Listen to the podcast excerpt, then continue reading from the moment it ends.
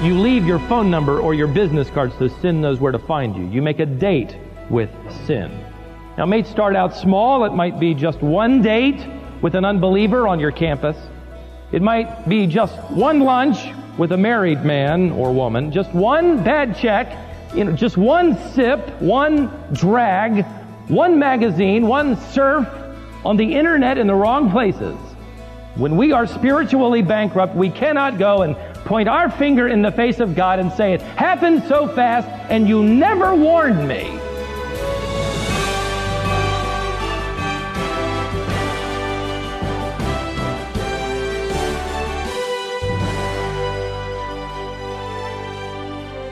Have you ever encountered someone who had great potential and perhaps even accomplished some great things, but did not finish well? Perhaps he started making unwise decisions or she walked away from the things she once valued. Today, Stephen Davey takes us back to the life of King Josiah, who began well but ended poorly. Josiah's example is a warning to all of us because it can happen to any of us. Today's lesson is called Sundown at Noon. TWA Flight 800 exploded in midair and plummeted into the ocean a few miles off Long Island just minutes after takeoff. The news picked up a number of different stories, didn't pick up this one. One of the passengers on uh, that plane was a 20 year old believer named Matthew Alexander, who was heading out for a short term mission trip to France. Majoring in French at Wake Forest University, he was planning on using his language skills as he interned with a ministry that's designed to reach French young people with the gospel of Jesus Christ.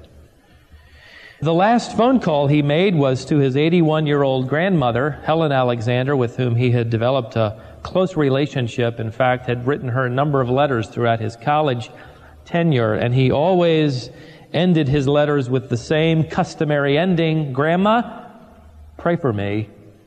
One author in my library has penned some interesting words as he talked about young people who are taken when they seem to have a life ahead of them of potential and ministry.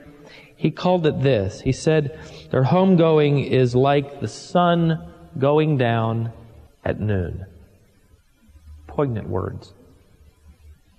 There are some benchmark truths that come to my mind as I consider these kinds of events. Let me give them to you. One, God's plans ordained in the heavens are mysterious.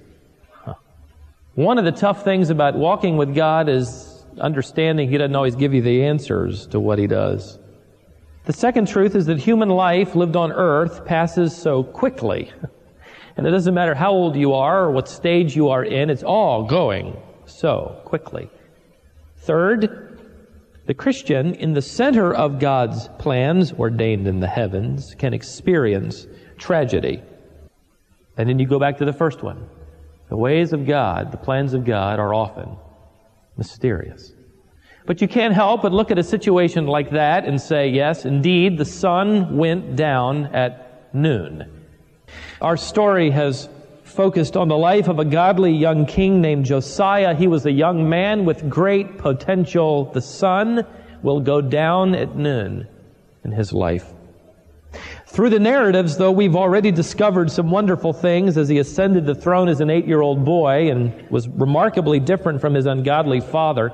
And then as a 16 year old, his stories sort of helped us raise our sights. At least I hope they did when it comes to the life of, of a young person who can indeed impact their world for Jesus Christ. I think we've set our sights way too low. Then we watched when he turned the age where most people would be graduating from college if they had gone.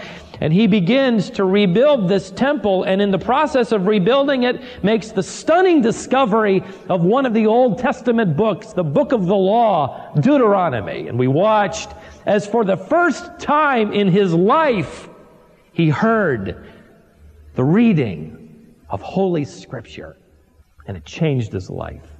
Dramatically. In fact, that set about incredible reforms. He's going to now put the book of Deuteronomy into practice. Imagine that, making the word walk.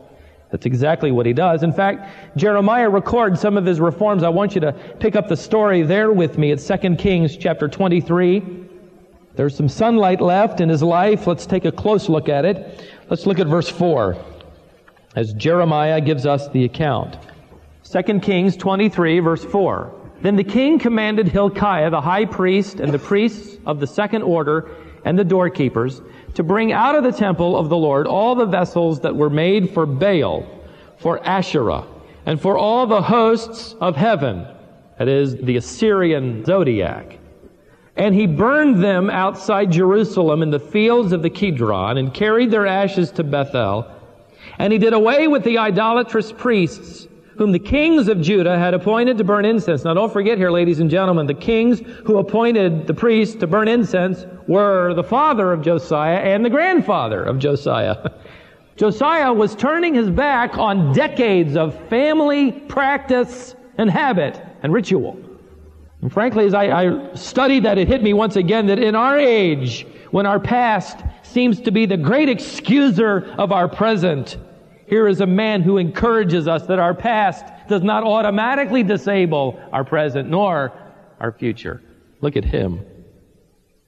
And he brought out, verse 6, the Asherah from the house of the Lord outside Jerusalem to the brook Kidron and burned it at the brook Kidron and ground it to dust and threw its dust on the graves of the common people. Now we've studied, and you may remember that Asherah was considered to be one of Baal's mistresses. Her name, Asherah, means Mother Earth. And she has crept into the religious system until finally, as this verse spells out, there's an idol of her where? Inside the temple. It's just moved right in. But he takes that idol and, for the most part, crushes it, and then he scatters the dust, the ashes upon the common graves. Now I want you to know he doesn't do that to desecrate the graves of the common people. He does that to desecrate the Asherah by putting it into contact with the point of death. Verse 7, he continues these reforms. He also broke down the houses of the male cult prostitutes which were in the house of the Lord. Now just let that kind of sink in. Where were they living? In the temple. Homosexuality as part of religious ceremony. And they're boarding inside the temple. How in the world could you move in the Old Testament to that which was considered then and even today, as Romans 1 spells out, an abomination to the Lord, that sin which is to be run from as any and every other sin? How can that then become ultimately a part of religious ceremony and practice? Well, look around you. That which was once in our own nation a sin is now an acceptable part by our society, and now we have moved into the stage where it is being ordained. He also, verse 10, look there, defiled Topheth, which is in the valley of the sons of Hinnom, that no man might make his son or his daughter pass through the fire of Molech. Now, this is the place of child sacrifice. While some doubted the existence of a literal place of child sacrifice, archaeologists have in our generation discovered in the valley of Topheth little infant jars of skeletons that had evidently been burned. Children who were sacrificed in order for their mother or their father primarily to know the future. Children that were put to death so that they could appease their gods and know something, supposedly, of their future hope. Say, how in the world could anybody sacrifice a child to know the future? Well, I know many people today in our society are sacrificing the emotional and character development of their children so they can climb up one more rung on the ladder. Question I had to ask is who built this altar? This place of child sacrifice? Josiah's father? Amon? He was a wicked idolater? No. Josiah's grandfather? Manasseh? He served for 50 years the false gods? No. The builder of this original altar was Solomon who, as he was in the process of throwing his life away, built this place for his unbelieving wives. He's not finished. He's, Josiah going to do some more reforming. He's making friends all around. Look at verse 11. And he did away with the horses which the kings of Judah had given to the sun at the entrance of the house of the Lord. Now, we mentioned the Assyrian zodiac. The movements of the stars were followed, the sun and the moon. In fact, the sun was the chief astral deity in this idolatrous practice of Baalism.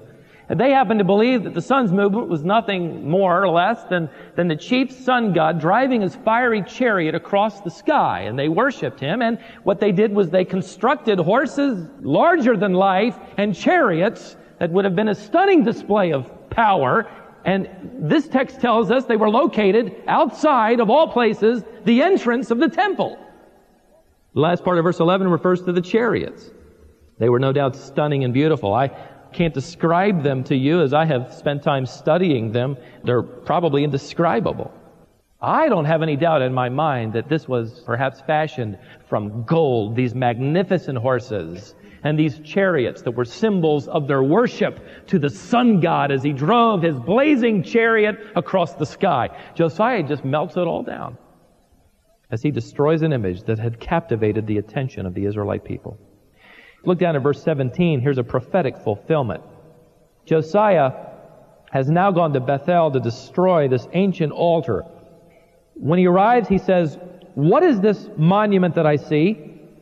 And the men of the city told him, It is the grave of the man of God who came from Judah and proclaimed these things which you have done against the altar of Bethel.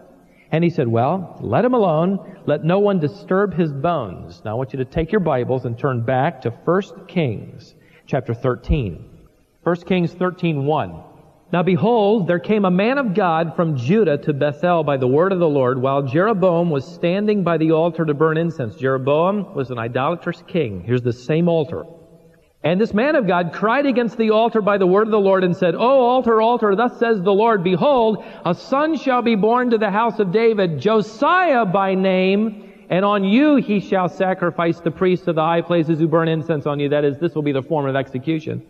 And human bones shall be burned on you. In other words, Josiah's coming. 300 years would go by before Josiah came. Josiah came. The word of God did not fail. What God says will happen will ultimately happen. Now I just had this strange thought. Imagine Josiah's father ungodly, unbelieving Amon. And he's picking out a name for his son. I wonder what a good name for my boy would be. Well, you know, they go to the grocery store and they get that book, you know, 3,000 names, and they go through all of them. When they get to the J's, he sees Josiah, and he likes it. It's got a ring. Goes with whatever the last name was they had. He says, I like that name, Josiah. We'll name him Josiah. Maybe he'll grow up to be like me, who will dishonor the God of Israel. And even in the selection of his name, 300 years earlier, God said the name will be Josiah. Not one word of God will fall. You've probably heard the story often of Voltaire, the skeptic, who thought his reason and enlightenment would get rid of Christianity. And so with his pen and his paper, he set out to destroy what he said the disciples had created. He even vowed that Christianity would not survive 100 years after his death. Well, he died in 1778. And in 1828, 50 years after his death, the Geneva Bible Society moved into his home and used his printing press to print Bibles, which were sent around the world. Would you take your Bibles now and turn to Second Chronicles, chapter 35. Look at verse 17. Thus the sons of Israel who were present celebrated the Passover at that time and the feast of unleavened bread seven days. Now notice these great words. And there had not been celebrated a Passover like it in Israel since the days of Samuel the prophet, nor had any of the kings of Israel celebrated such a Passover as Josiah did with the priests, the Levites, all Judah and Israel who were present, and the inhabitants of Jerusalem. it's like the, it's like Ezra who's writing this says, wow, you've never seen anything like this before. Why? Going all the way back to the days of Samuel, they hadn't seen this. Why? Because Josiah had come into contact with the unshakable word and said, maybe we're supposed to live like that. And he reinstituted the Passover. Now let me give you a couple of thoughts and then we'll conclude his story. Here's the first lesson I think we can learn up to this point. What God has written in the past teaches us how to live in the present. And God is the same yesterday, today, and forever. Don't ever forget that the book of Deuteronomy brought about these great changes. How many books do we have? A few more. Second, what God has prescribed in the past teaches us how to worship in the present. Look at verse 19. In the 18th year of Josiah's reign, this Passover was celebrated. Now for Josiah, this was God's prescribed method of worship. No superstition, no hocus pocus, but a worship of God's grace as they looked back to the days when they were slaves in Egypt. For us today, we celebrate a different kind of Passover, but in many ways, it is the fulfillment of that antitype. We celebrate the blood of the Lamb of God, which takes away the sin of the world. And those in this auditorium who've applied the blood of that Lamb to their hearts will be passed over when we stand before God and give an account. Well, I wish this were the end of Josiah's biography. It would make a grand conclusion. However, as the Word often does, it does not hide from us the failures of God's followers and fearers. Sometimes it exposes them. And for that reason, the Word both encourages us in how to live and it warns us in how not to live. Look at 2 Chronicles chapter 35 verse 20. After all this, when Josiah had set the temple in order, Necho, king of Egypt, came up to make war at Carchemish on the Euphrates. Now, you could write in the margin of your Bible, if you care to, 13 years. You see, 13 years has elapsed between verse 19 and verse 20. The tape just got put on fast forward, and before we knew it, we were 13 years later. Maybe you feel like that in your own life. Where'd those last 13 years go? Well, Egypt is going to war, and you need to follow this carefully. It's going to war against the rising power of the Middle East that we know as Babylon. Now look at verse 20, the latter part. And Josiah went out to engage Egypt as it marches to fight against Babylon. But Necho sent messengers to him saying, that's the Pharaoh of Egypt, what have we to do with each other, O king of Judah? I'm not coming against you today, but against the house with which I am at war. And God has ordered me to hurry. Stop for your own sake from interfering with God who is with me that he may not destroy you. Imagine that warning. Coming from a pagan, unbelieving Pharaoh who thought he was the descendant of the sun god, by the way. Necho, however, uses the name of God twice. It's the word Elohim. Now that's strange coming from the lips of a man who would not know the name of God. Look at the verses Necho says, Elohim has ordered me to hurry. The Hebrew verb means God is pressuring me. God is, as it were, pushing me. God is urging me to hurry. What a strange scene here. A pagan using the name Elohim, telling Josiah that he is on a divine mission to march against Babylon. You, had you been Josiah, wouldn't have bought it. But it should have sent Josiah scurrying to the prophet Jeremiah or Zephaniah with the question, hey, this king is saying Elohim ordered him to go fight. Am I to go up against him or not? See, that's what kings did then. And prophets would go to God, get the word, come back and say, yes, go up against him, or no, don't go up against him. No word anywhere that Josiah did anything other than continue his pursuit to fight against him he refused to listen. Now, unfortunately, we're never told what motivated Josiah to fight against Necho.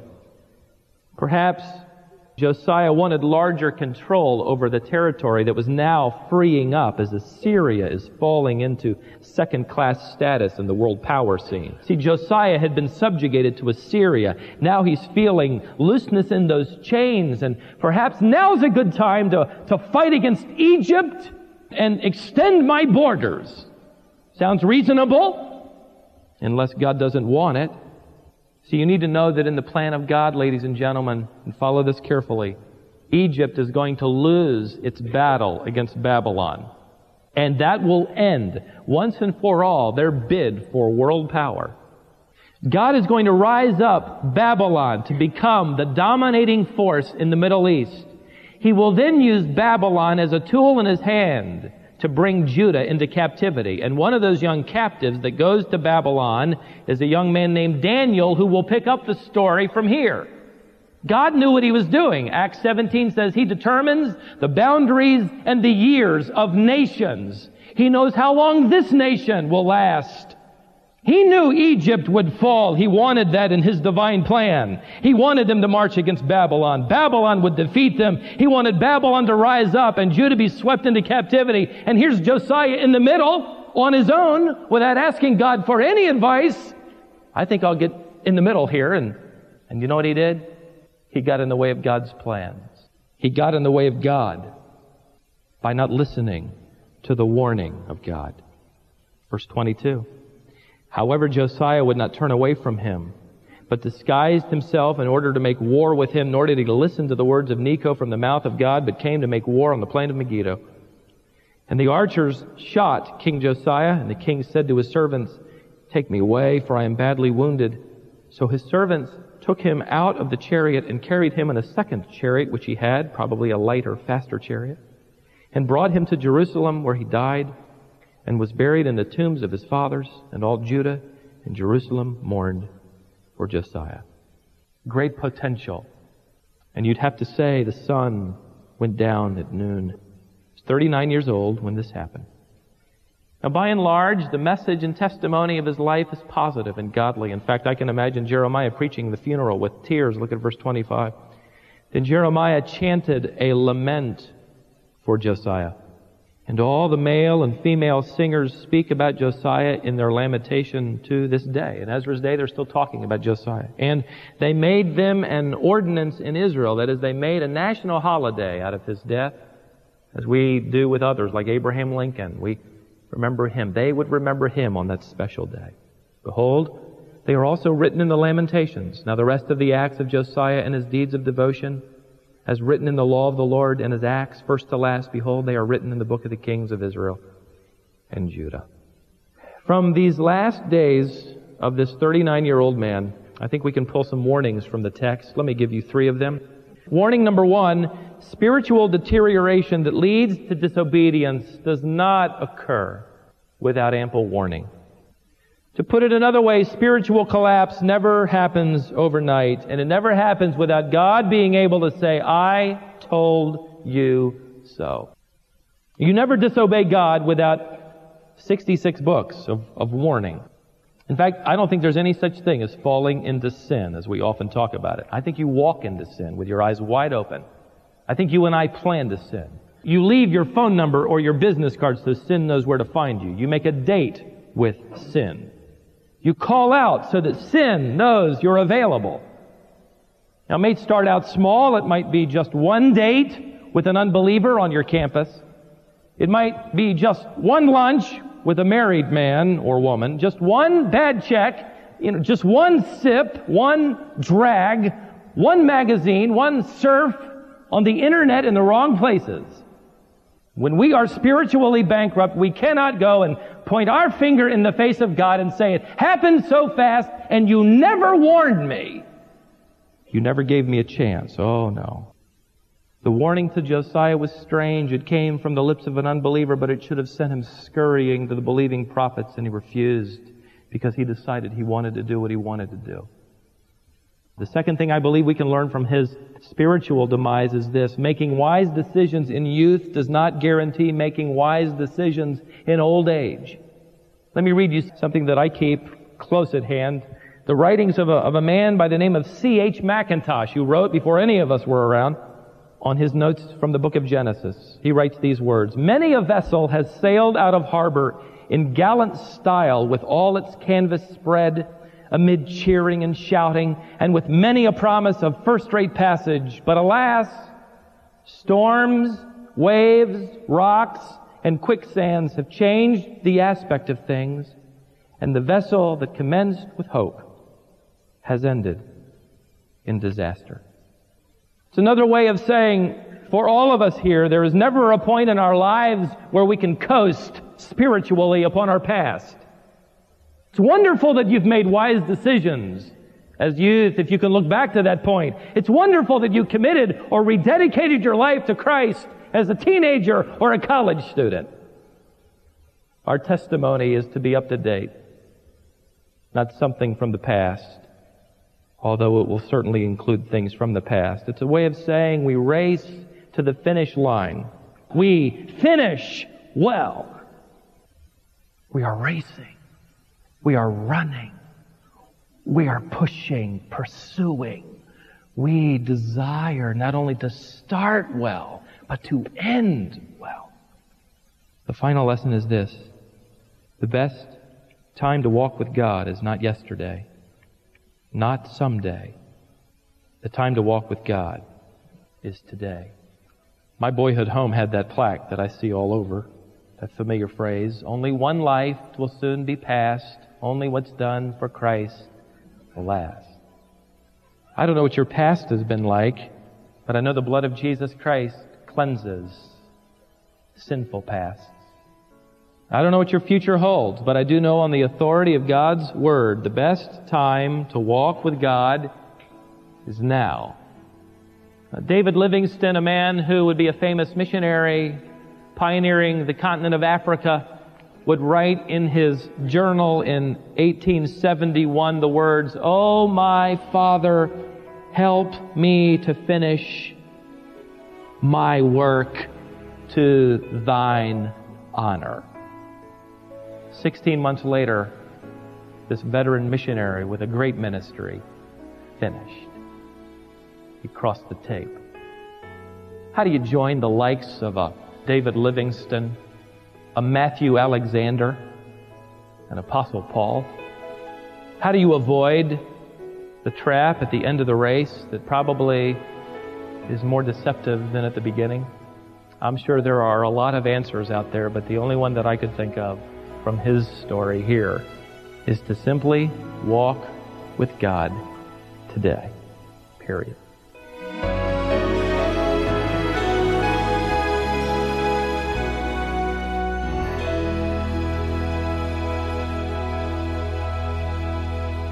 What a great reminder that the best time to walk with God is now. The lesson you just heard is called Sundown at Noon, and it comes from Stephen Davey's vintage wisdom series called We Three Kings. This was the final lesson in that series. If you missed one of them along the way and want to get caught up, or if you want to listen again, we've posted the series to our website wisdomonline.org. It's also on our smartphone app. You can listen to the full length audio or read Stephen's manuscript free of charge. On tomorrow's broadcast, Stephen begins a series from Romans 16 called When the Roll is Called Up Yonder. Tune in for that here on Wisdom for the Heart.